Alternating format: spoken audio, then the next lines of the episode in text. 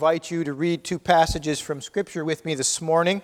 The first one comes from the Old Testament, from 2 Samuel chapter 6.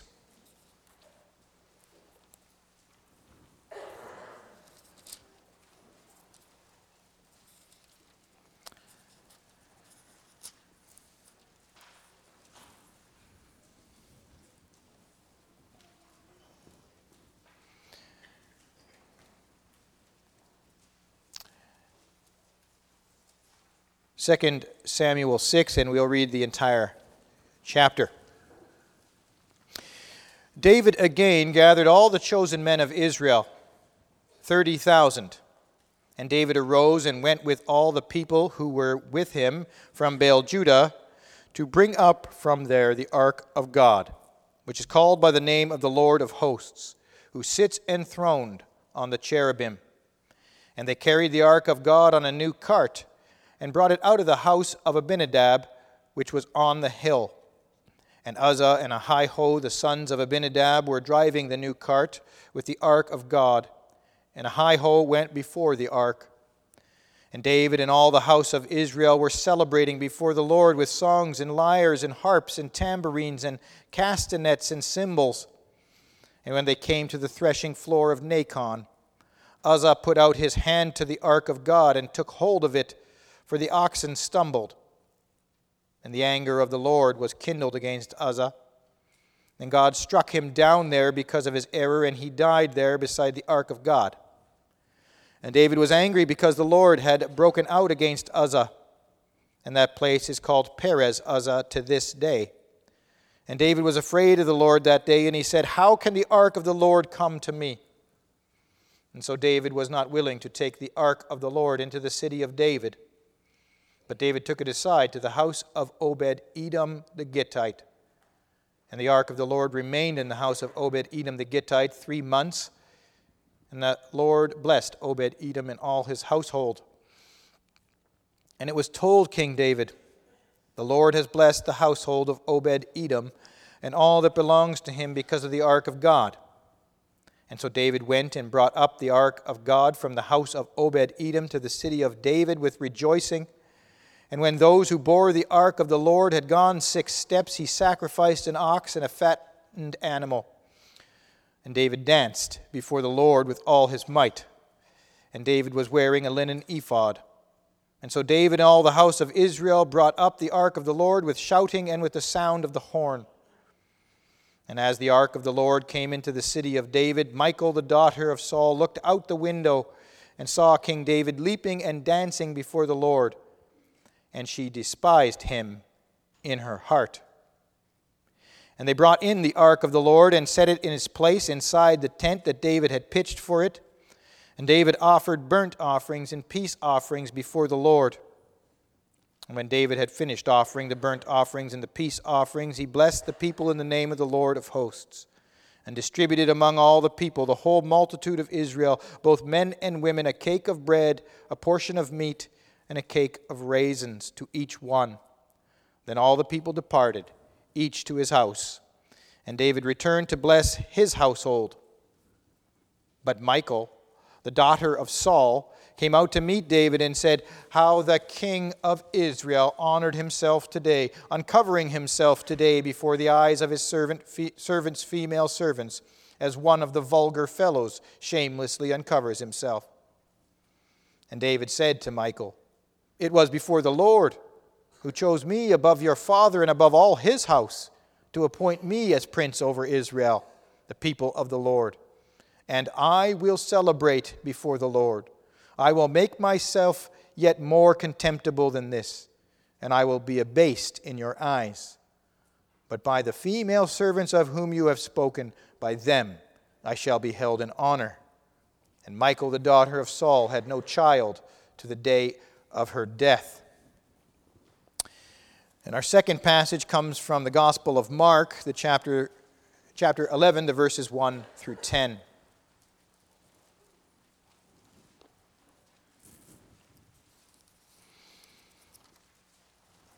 And here we have the account of the triumphal entry. Mark 11, the first 10 verses. Now, when they drew near to Jerusalem, to Bethphage and Bethany at the Mount of Olives, Jesus sent two of his disciples and said to them, Go into the village in front of you, and immediately as you enter it, you will find a colt tied on which no one has ever sat. Untie it and bring it. If anyone says to you, Why are you doing this? say, The Lord has need of it, and will send it back here immediately. And they went away and found a colt tied at a door outside in the street, and they untied it. And some of those standing there said to them, What are you doing untying the colt? And they told them what Jesus had said, and they let them go. And they brought the colt to Jesus and threw their cloaks on it, and he sat on it. And many spread their cloaks on the road, and others spread leafy branches that they had cut from the fields. And those who went before and those who followed were shouting, Hosanna! Blessed is he who comes in the name of the Lord. Blessed is the coming kingdom of our father David. Hosanna in the highest. So far. We will. Congregation, our text this morning comes from 2 Samuel 6, the verses 16 through 23, and we'll read those again. 2 Samuel 6, the verses 16 through 23. As the ark of the Lord came into the city of David, Michal, the daughter of Saul, looked out of the window and saw King David leaping and dancing before the Lord and she despised him in her heart. And they brought in the ark of the Lord and set it in its place inside the tent that David had pitched for it. And David offered burnt offerings and peace offerings before the Lord. And when David had finished offering the burnt offerings and the peace offerings, he blessed the people in the name of the Lord of hosts, and distributed among all the people, the whole multitude of Israel, both men and women, a cake of bread, a portion of meat and a cake of raisins to each one. Then all the people departed, each to his house, and David returned to bless his household. But Michal, the daughter of Saul, came out to meet David and said, How the king of Israel honored himself today, uncovering himself today before the eyes of his servants, female servants, as one of the vulgar fellows shamelessly uncovers himself. And David said to Michal, it was before the Lord, who chose me above your father and above all his house, to appoint me as prince over Israel, the people of the Lord. And I will celebrate before the Lord. I will make myself yet more contemptible than this, and I will be abased in your eyes. But by the female servants of whom you have spoken, by them I shall be held in honor. And Michal, the daughter of Saul, had no child to the day of her death so far our reading.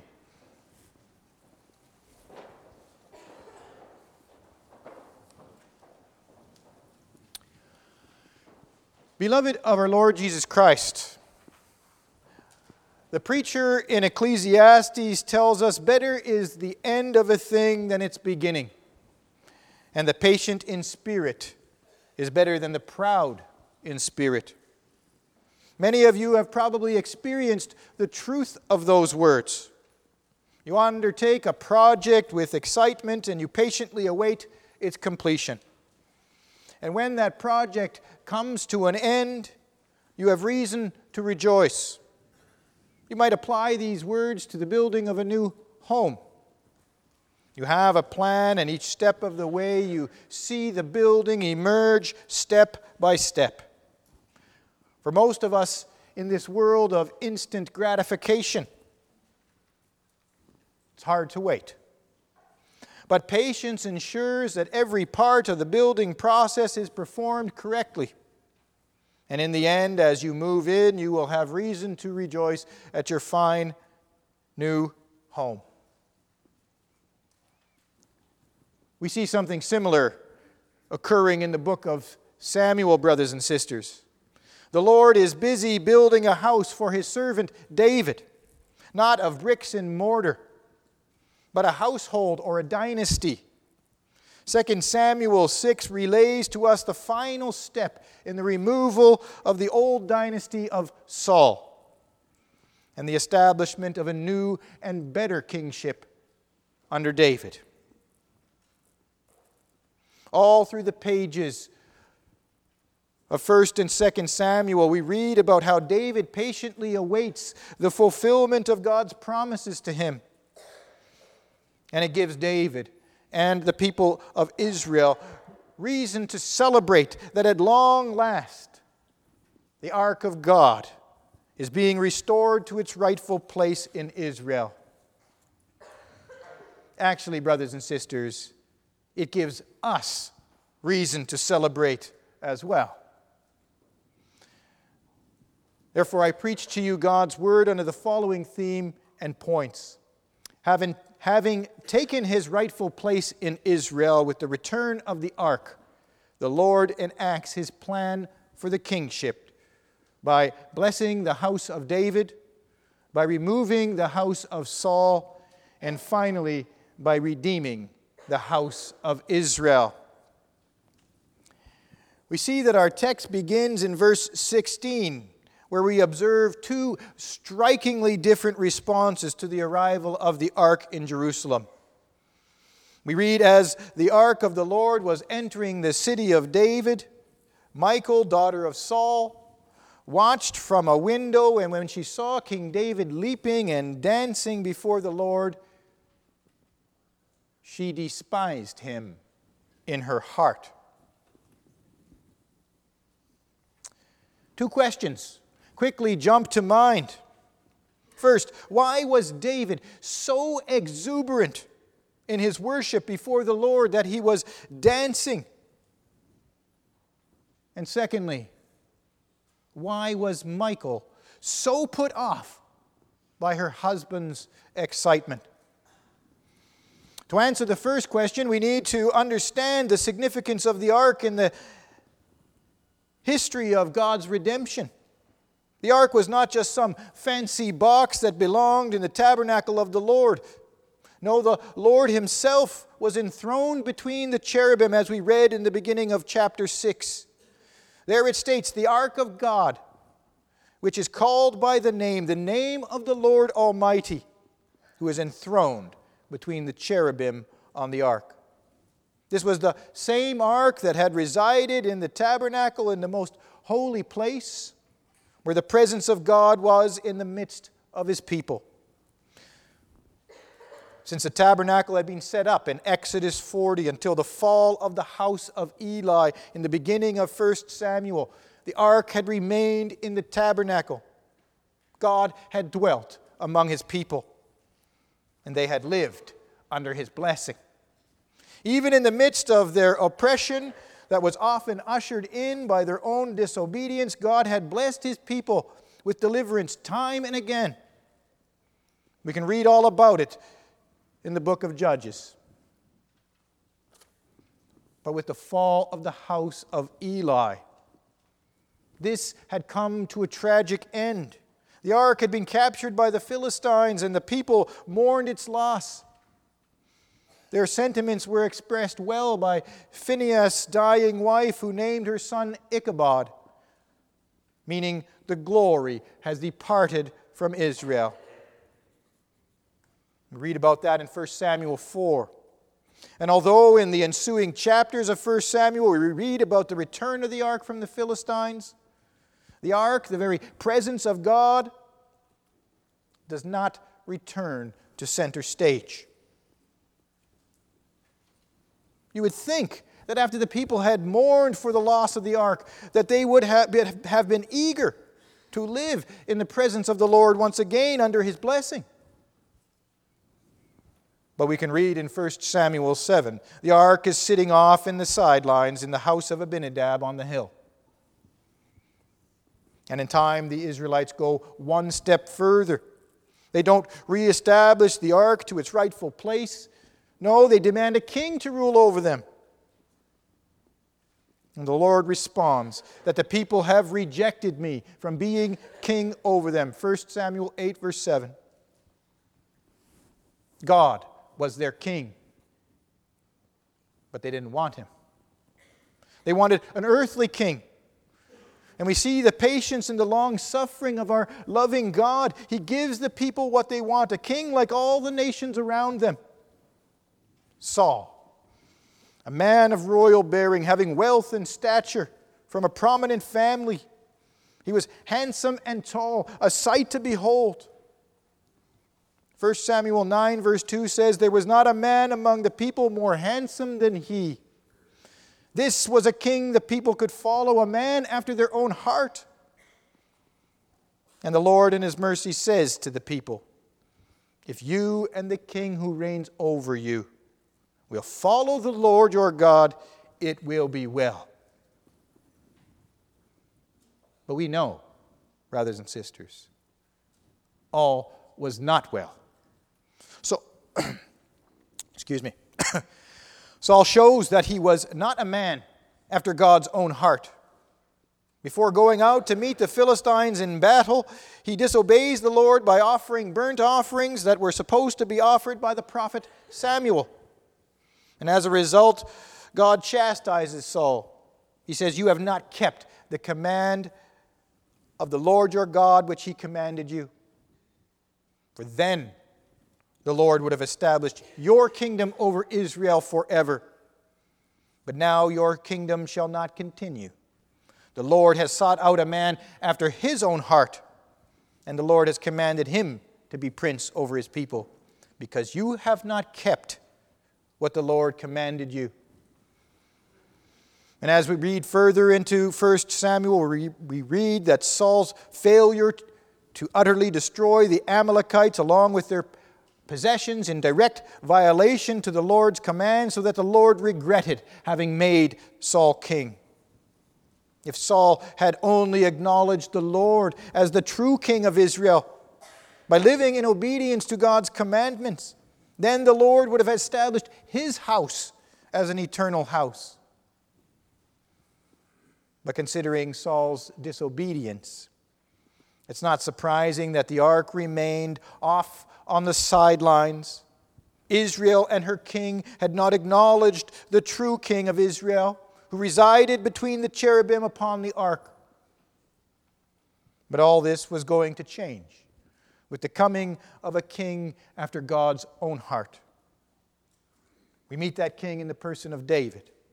This time, God does not choose according to the desires of his people.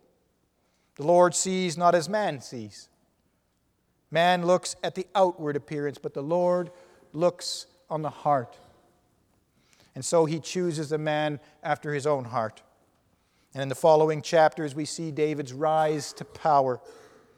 And it's striking that David does not take matters into his own hands, but patiently waits for the Lord to establish him upon the throne. He does not raise his hand against Saul, the anointed of the Lord, seeking to live in submission to his heavenly king. And the Lord is indeed faithful to his promise. Saul's reign comes to an end on the battlefield with the Philistines when he takes his own life, making the way clear for David to ascend to the throne, first of Judah, and then of all Israel. And after capturing the Jebusite city of Jerusalem, David establishes his capital there, calling it the city of David. And through all his victories and his rise to power, David never forgot who had made this all possible. 2 Samuel 5, verse 12 says, And David knew that the Lord had established him king over Israel, and, the, and that he had exalted his kingdom for the sake of the people of Israel. And that brings us back to the ark. It was natural, brothers and sisters, that a king who acknowledged the blessing of the Lord would want the ark where the Lord dwelt among his people restored to its rightful place of prominence. David, the chosen king of Israel, wanted his kingdom to live under the blessing of his God, of the true king. What could have been more desirable than that? And yet, in David's haste to bring up the ark, he neglects to follow the prescribed method for doing so. As we read in 1 Samuel 6, they put the ark on a cart, just like the Philistines had years ago, and with similar results. The Lord back then had struck down some of the men of Beth Shemesh when the ark had first returned from the Philistines because they had not handled the ark properly. And we see the same thing happen to Uzzah, who stuck out his hand to steady the ark upon the cart as David brought it up. God's presence was attached to the ark, and he was holy. No unclean thing could come into his presence and live. The ark was to be carried upon the shoulders of the priests, a show of respect and esteem. The dwelling place of their God was to be held up. And as a result, the events which started with joy ended in bitterness. Our reading informs us that after this, David was afraid of the Lord. He wondered how the ark could be brought up to Jerusalem. You could imagine his disappointment as he opted to take the ark aside to the house of Obed Edom. After the death of Uzzah, David was unsure about the Lord's intentions. Would he bless his house? Or would he be struck down because of the holy presence of his God? But three months later, David learns that the house of Obed Edom was experiencing the blessing of the Lord. What does that mean, brothers and sisters? To live under the blessing of the Lord. To be blessed by the Lord is to live in His abundance. He is the fount of life and goodness. Deuteronomy 28 reminds us that if you obey the voice of the Lord your God, blessed shall you be in the city, and blessed shall you be in the field. Blessed shall be the fruit of your womb, and the fruit of your ground, and the fruit of your cattle, the increase of your herds, and the young of your flock. Blessed shall your basket and your kneading bowl. Blessed shall you be when you come in, and blessed shall you be when you go out. This is what Uzzah is experiencing. The Lord did not strike his household down. No, he had blessed him with abundance. And that's exactly what David wants to live under the abundant blessing of his God. And so when David hears the reports, he goes down to take up the ark. But this time he makes the necessary arrangements. He recognizes the holiness of the Lord. And we learn from the parallel account in 1 Chronicles chapter 15 that David makes extensive preparations to have the ark brought up according to the pattern of the Lord. And then the day comes for the ark to come up to Jerusalem. Imagine, brothers and sisters, the anticipation, the presence of the holy, all powerful, and infinite God, the only source of all blessing, was returning to his rightful place of authority within Israel with his appointed king at the forefront of the procession. It gave David reason to rejoice, it gave him reason to dance, and it gives us reason to dance. Because God's blessing upon the house of David was a blessing upon all those who look to God for their salvation. Because the blessing upon the house of David points to the coming of our Lord and Savior Jesus Christ. It pointed to Christ in two ways.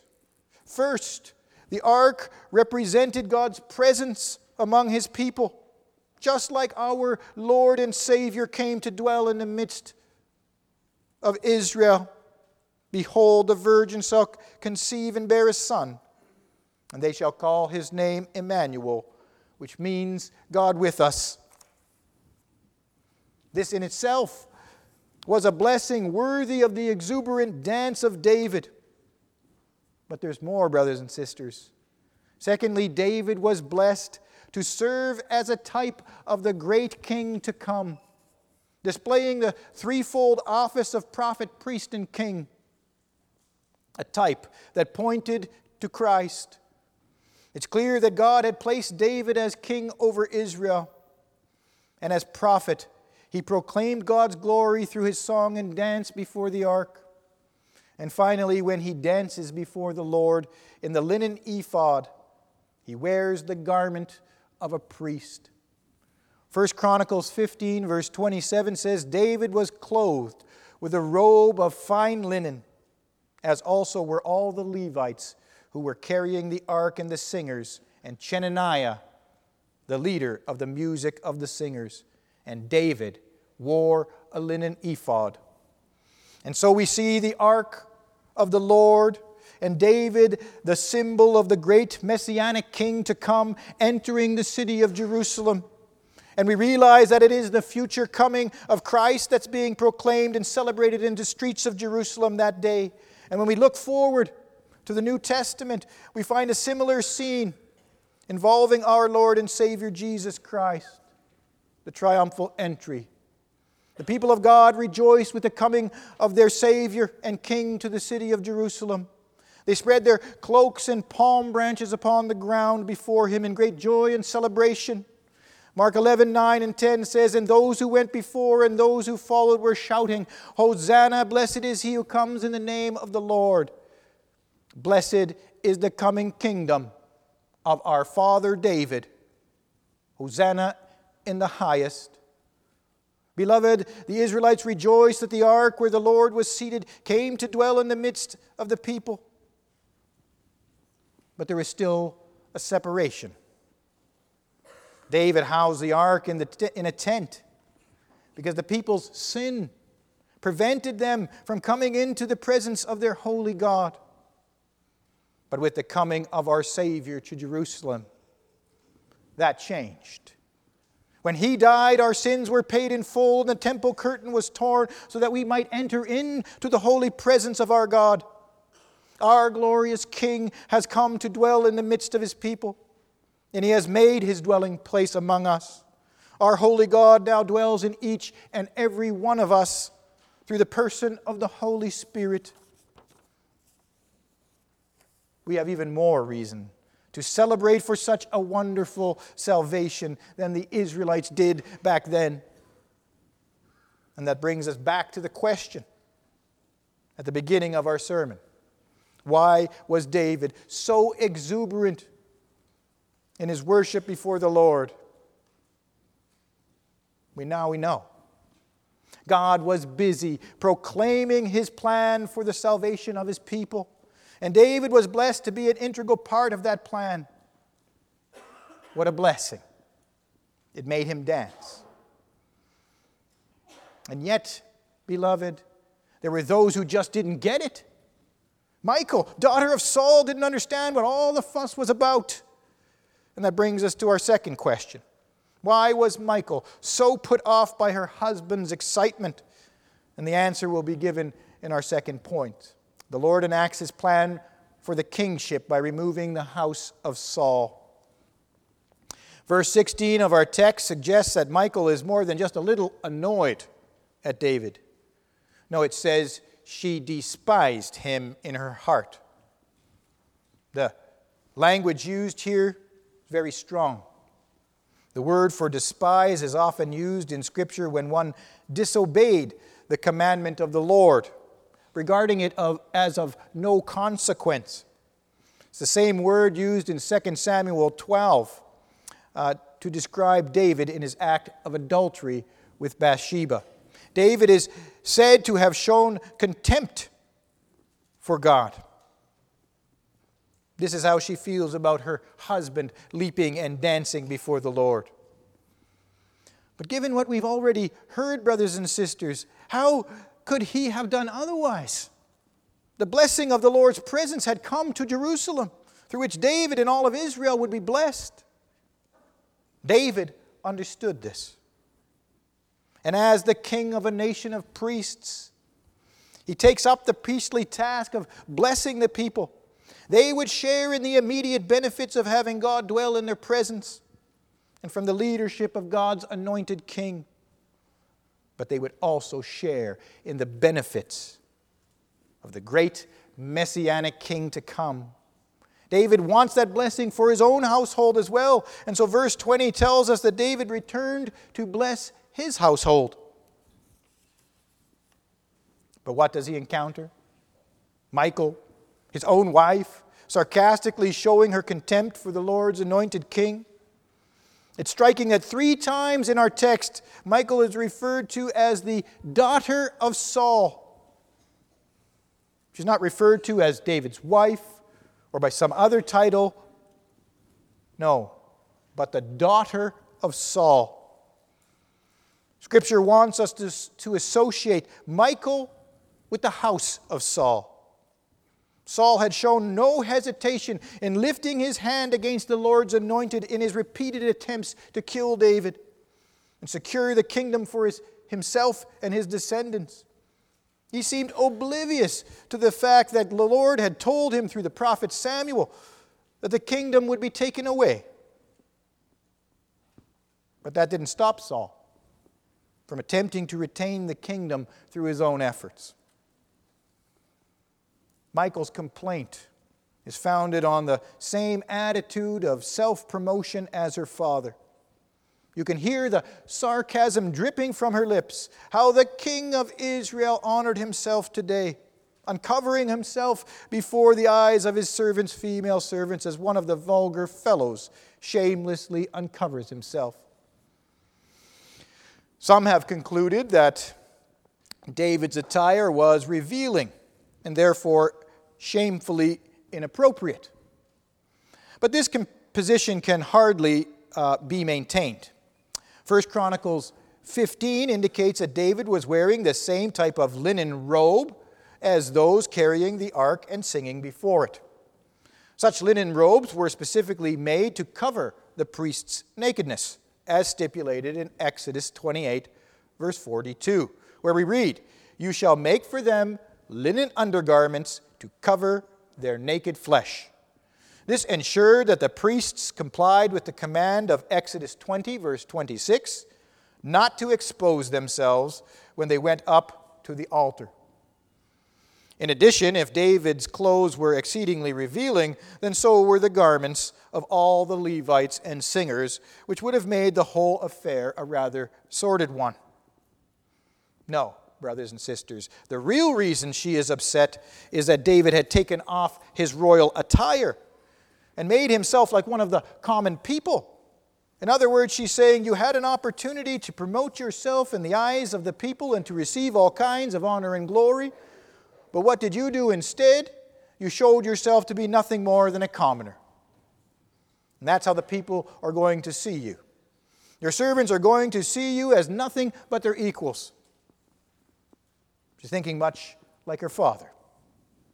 David responds, It was before the Lord who chose me above your father and above all his house to appoint me as prince over Israel, the people of the Lord, and I will celebrate before the Lord.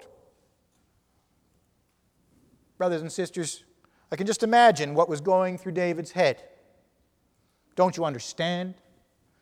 Your father's approach cost him the kingdom. He wanted to do it his own way. That's why I ended up here. God chose me to lead his people, and I'm not going to resort to the failed approach of your father. No, I will celebrate before God, showing my submission and my humility before him. I was right to take off my kingly robes in deference to the true king, who sits between the overshadowing wings of the cherubim upon the ark. And he goes on to say, I will make myself more contemptible than this. In other words, I will humble myself before my God even further. Our translation states what appears to be the inevitable results of such an action on David's part.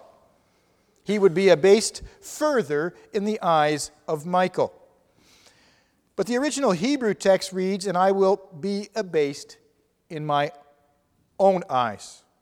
That might be indicated in the footnote of your Bible.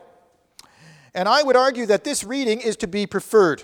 David wants to make it clear to Michal that he would not lift himself up in the eyes of the people, but rather he would see himself as the humble servant of the Lord.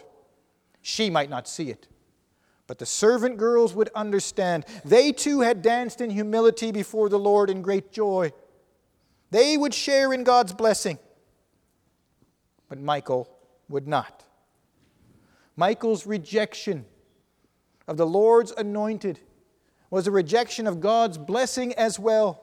The blessing of the Lord was a blessing of abundance. But Michal, the daughter of Saul, had no child to the day of her death. The text does not give us all kinds of details about how that happened, but the text implies why. Michal showed contempt for the Lord's anointed king and the blessing that he would bring for God's people. She would not share in the fullness of that blessing. The Lord's house would not be built through her, ensuring the complete removal of Saul's house from the line of the coming Messiah.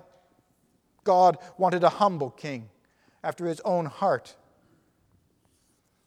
And isn't that the kind of king we observe in our Lord and Savior Jesus Christ?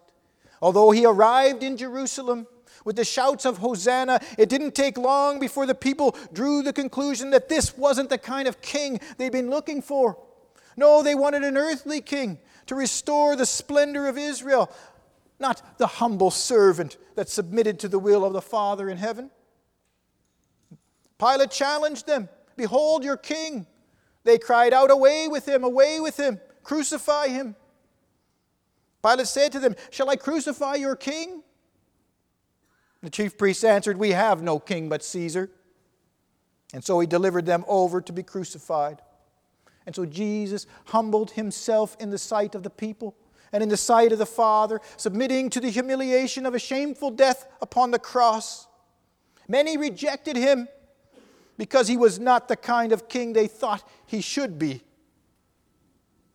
But the lowly, his true servants, who rejoiced at his coming and placed their trust and hope in him, they would hold him in esteem for what he would do upon that cross. They would share in the redemption of our Savior. And that brings us to our final point. The Lord enacts his plan for the kingship by redeeming the house of Israel. As I mentioned earlier, David knew that the Lord was exalting his house for the sake of God's people. And it was fitting that in his priestly office, he sacrificed to the Lord as the ark went up to Jerusalem. Although it was unlikely that David performed the sacrifices himself, he ensured that proper sacrifices were being offered both burnt offerings and peace offerings. The burnt offerings were to make atonement for the sins of the people, while the peace offerings, also known as fellowship offerings, emphasize the people's desire to be in fellowship with their God. In our text, there is a close connection between the offerings and the blessing. Following the offerings, David blesses the people in the name of the Lord of hosts. David stands as God's representative to his people foreshadowing, foreshadowing the mediator to come, extending God's blessing of salvation to his people. The blessing of the Davidic kingship would be the assurance that sin would be atoned for and that a renewed fellowship with God was coming. And our text tells us that all Israel shared in the communal meal that followed, a sign that together as God's people, they shared in the blessing that David had proclaimed. The ESV states that both men and women, each one received a cake of bread, a portion of meat, and a cake of raisins. The meaning of the word translated as portion of meat likely means a cake of dates, but in either case, the meaning would be very similar. The fellowship offering allowed much of the meat to be eaten in a communal meal that displayed the people's fellowship with God. Well, fruit represented the abundance of God's blessing in which the people would share. Having been blessed, our text goes on to say that each one departed to his house. There is a sense of contentment, beloved, and well being with this conclusion. They had come to celebrate the return of the ark to its rightful place in the midst of God's people. God's presence was once again at the center of life in Israel. And their merciful and gracious God had given them a king after his own heart, who had led them in a celebration before their God. Here was a king who had blessed them with the very promises of salvation and who had invited them to share in the communal meal. His kingship pointed forward to the messianic king to come. They even shared in what the Lord and Savior would accomplish upon the cross. They went home full of the Lord's blessing in His abundance. Brothers and sisters, how much more can we live in the assurance of that blessing? What was promised to God's people upon the return of the ark has been fulfilled. The Messianic King, who was both God and man, has come to dwell in the midst of his people. He humbled himself in the sight of all men and in the sight of God, suffering the shame and contempt of the cross so that all his children might share in his blessing of atonement and fellowship. The fulfillment of this blessing means the redemption of God's people, the household of faith. Let Michal's contempt for this blessing be a warning to us all not to live in our pride, seeking out our own glory, because then we may not receive the fullness of God's blessing. No, let us humble ourselves before God by living a life of thankful praise for such a wonderful gift of salvation. We too have reason to dance and to leap before the Lord because we also look forward to the final return of our King so that we might take our place in the great assembly of God's elect in the heavenly Jerusalem described in Revelation 7. Behold, a great multitude that no one could number from every tribe and nation and people and language standing before the throne and before the Lamb, clothed in white robes, with palm branches in their hands, and crying out with a loud voice Salvation belongs to our God who sits on the throne and to the Lamb. With such a great deliverance on our horizon, we too can go home today content under the Lord's blessing. Amen.